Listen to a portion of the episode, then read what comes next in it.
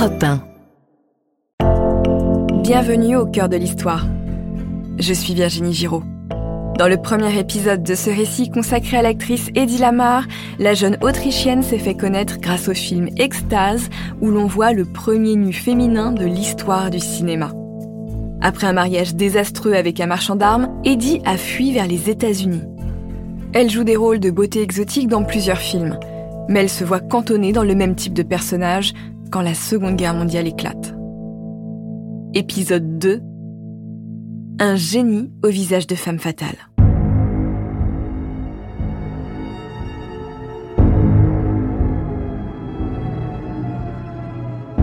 Nous sommes aux États-Unis en 1941. L'Europe est entrée en guerre, mais les États-Unis cherchent à rester à distance du conflit. Cette année-là, Eddie Lamar enchaîne les tournages. Pendant qu'elle évolue sous les caméras, un drame se joue au cœur du Pacifique. Le 7 décembre 1941, des avions japonais survolent la base militaire américaine de Pearl Harbor dans l'archipel d'Hawaï. Les Japonais veulent étendre leur zone d'influence en Extrême-Orient et dans le Pacifique. Pour cela, ils veulent en chasser les Américains et détruire leur flotte. Au petit matin, la première bombe est larguée. La suite est un déluge de feu venant du ciel et de la mer. Pris par surprise, les Américains ont du mal à organiser la riposte. À la fin de la journée, le bilan est lourd du côté des Américains. 2403 morts, 1178 blessés, 3 bateaux coulés, 11 endommagés, 188 avions détruits et 128 hors service. Il n'y a que les porte-avions qui sont sains et saufs parce qu'ils étaient tous en mer ce jour-là, à plusieurs centaines de kilomètres de la base. Du côté japonais, les pertes sont minimes. Une telle attaque ne peut pas rester sans réponse. Dès le lendemain, le président américain Roosevelt déclare la guerre au Japon. Comme le Japon est membre des forces de l'Axe aux côtés de l'Italie et de l'Allemagne, les États-Unis s'engagent auprès des Alliés le 22 décembre 1941.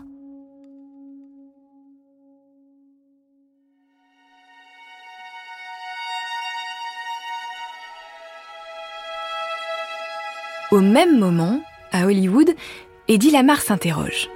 Sa question du moment est Mes seins sont-ils trop petits?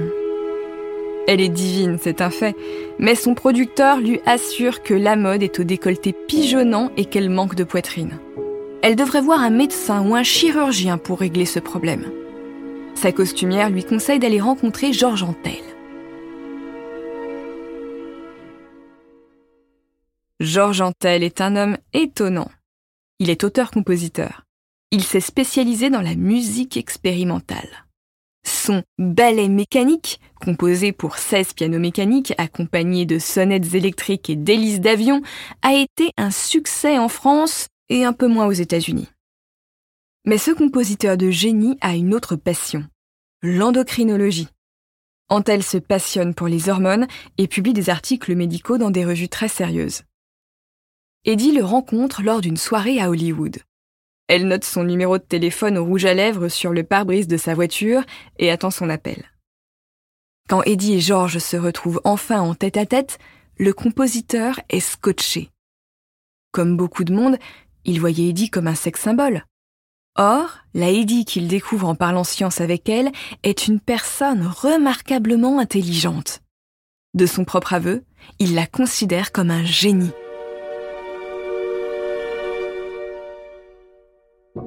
Pour l'aider à plaire davantage à son producteur, il dresse son bilan hormonal. D'après celui-ci, Eddie serait un peu nymphomane. Bon, euh, de vous à moi, je ne suis pas certaine qu'un bilan hormonal dans les années 1930 puisse en dire très long sur votre libido. Antel a sûrement été influencée par ce qu'il sait d'Eddie. Depuis qu'elle est aux USA, elle change de mari comme de chemise.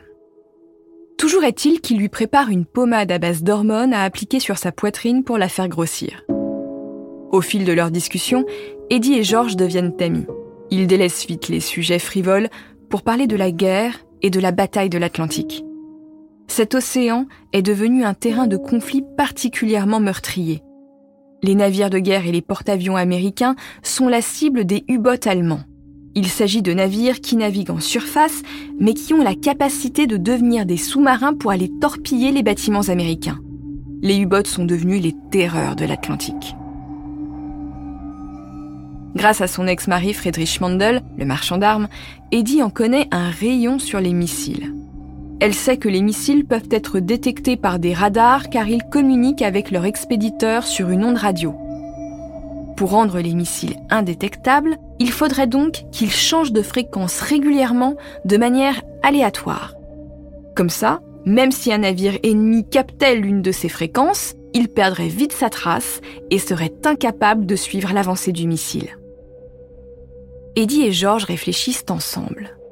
Comment pourrait-il mettre au point cette technologie qui donnerait un avantage décisif aux Américains? L'idée vient finalement de George. Dans son ballet mécanique, les pianos mécaniques, comme les orgues de Barbarie, jouent de la musique grâce à une carte perforée. Si la fréquence sur laquelle communiquent les missiles pouvait changer en suivant une sorte de partition connue uniquement de l'expéditeur et des missiles, ceci deviendrait indétectable. Il y aurait 88 fréquences possibles, comme le nombre de touches sur un piano. Eddie et George viennent d'inventer ce qu'on appelle l'étalement du spectre par saut de fréquence.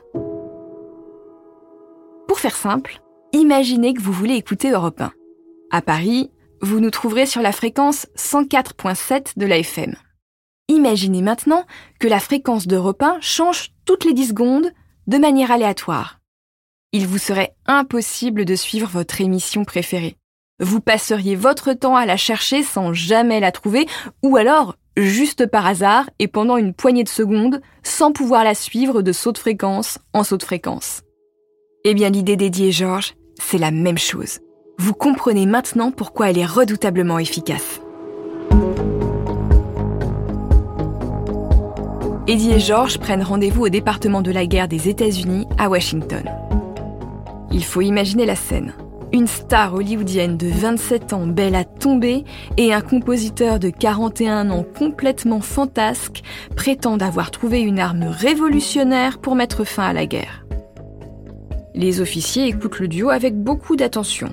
Mais au final, ils ne sont pas intéressés. Ils ne les ont certainement jamais pris au sérieux. Déçus, Eddie et George déposent un brevet pour leur invention le 11 août 1942. La presse l'apprend et fait quelques articles sur Eddie Lamar, l'actrice scientifique. George Antel est rejeté dans l'ombre, et d'ailleurs, ça le blesse un peu. Comme la viennoise ne peut pas participer à l'effort de guerre par ses inventions, elle s'implique au Hollywood Canteen. Il s'agit d'une cafétéria qui ouvre à Hollywood en octobre 1942 à l'initiative de l'actrice Bette Davis et de l'acteur John Garfield. La clientèle est composée de soldats prêts à partir sur le front. Des acteurs de Hollywood s'occupent quant à eux du service, des cuisines et des animations. Eddie Lamar s'y rend régulièrement. Si elle fait la plonge et sert des hamburgers, elle signe aussi des autographes, danse avec les soldats et les embrasse avant leur départ. Un baiser de Eddie Lamar avant d'aller se battre. Ça donne du baume au cœur.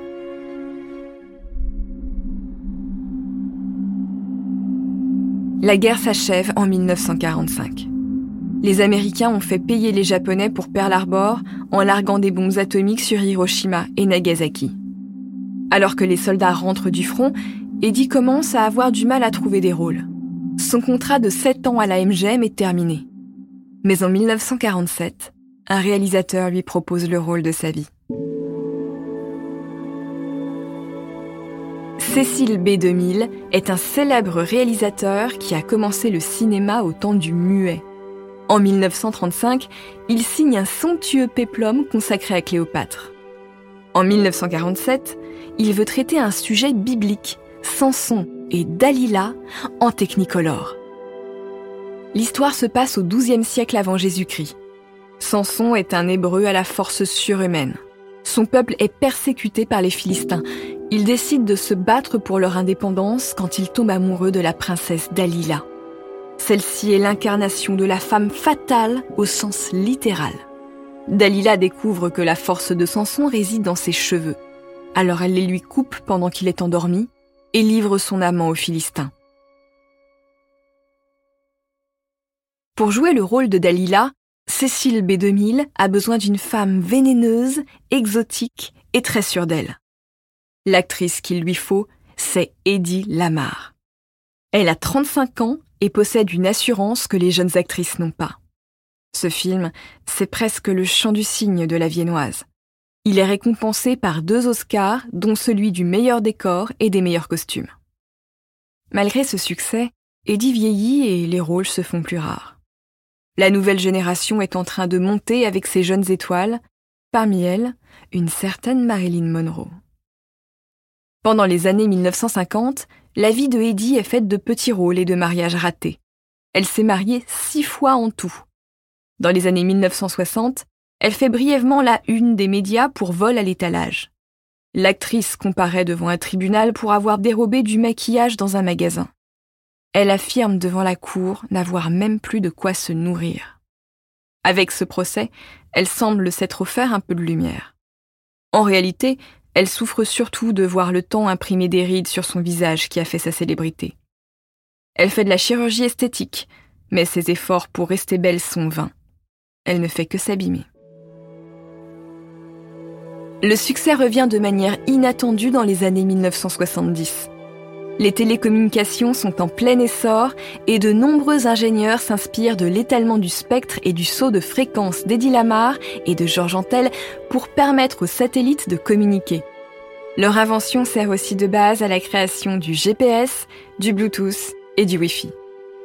L'armée américaine a aussi utilisé son système d'étalement du spectre et de saut de fréquence pour ses missiles lors de la crise de Cuba et pendant la guerre du Vietnam. Mais Eddie ne le saura jamais. En 1973, Eddie Lamar, âgé de 59 ans, est reconnu comme un inventeur à l'occasion de la première journée nationale des inventeurs.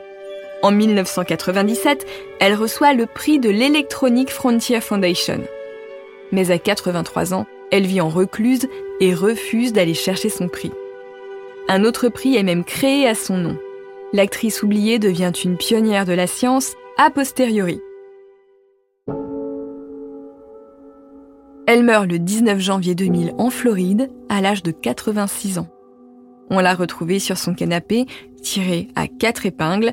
Elle tenait encore à la main le dessin d'une invention, un feu tricolore amélioré par ses soins.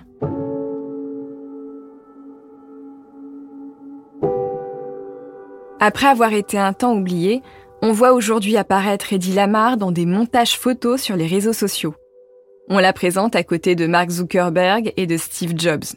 Le premier dit ⁇ Moi, j'ai créé Facebook ⁇ Le deuxième dit ⁇ Moi, j'ai créé Apple ⁇ Et elle, elle s'écrit ⁇ Moi, j'ai créé le Wi-Fi ⁇ Maintenant, vous le savez, elle a plutôt inventé l'ancêtre du Wi-Fi. Mais parce qu'elle était trop belle, personne à l'époque ne l'a prise au sérieux.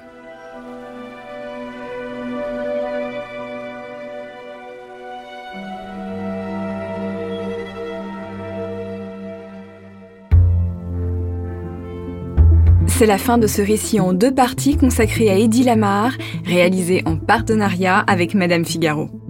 Pour en savoir encore plus sur son destin à Hollywood et toutes ses inventions, je vous invite à lire mon article dans ce magazine.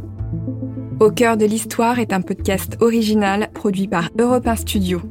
Je suis l'auteur du récit que vous venez d'écouter. La direction artistique est assurée par Julien Tarot. Cet épisode a été réalisé par Clément Ibrahim. Julien Tarot a composé la musique originale ainsi que les musiques additionnelles avec la complicité de Sébastien Guidis. Kelly Decroix est chargée de la communication et Héloïse Bertil de la diffusion. Sidonie Mangin a créé l'identité visuelle d'au cœur de l'histoire. À bientôt!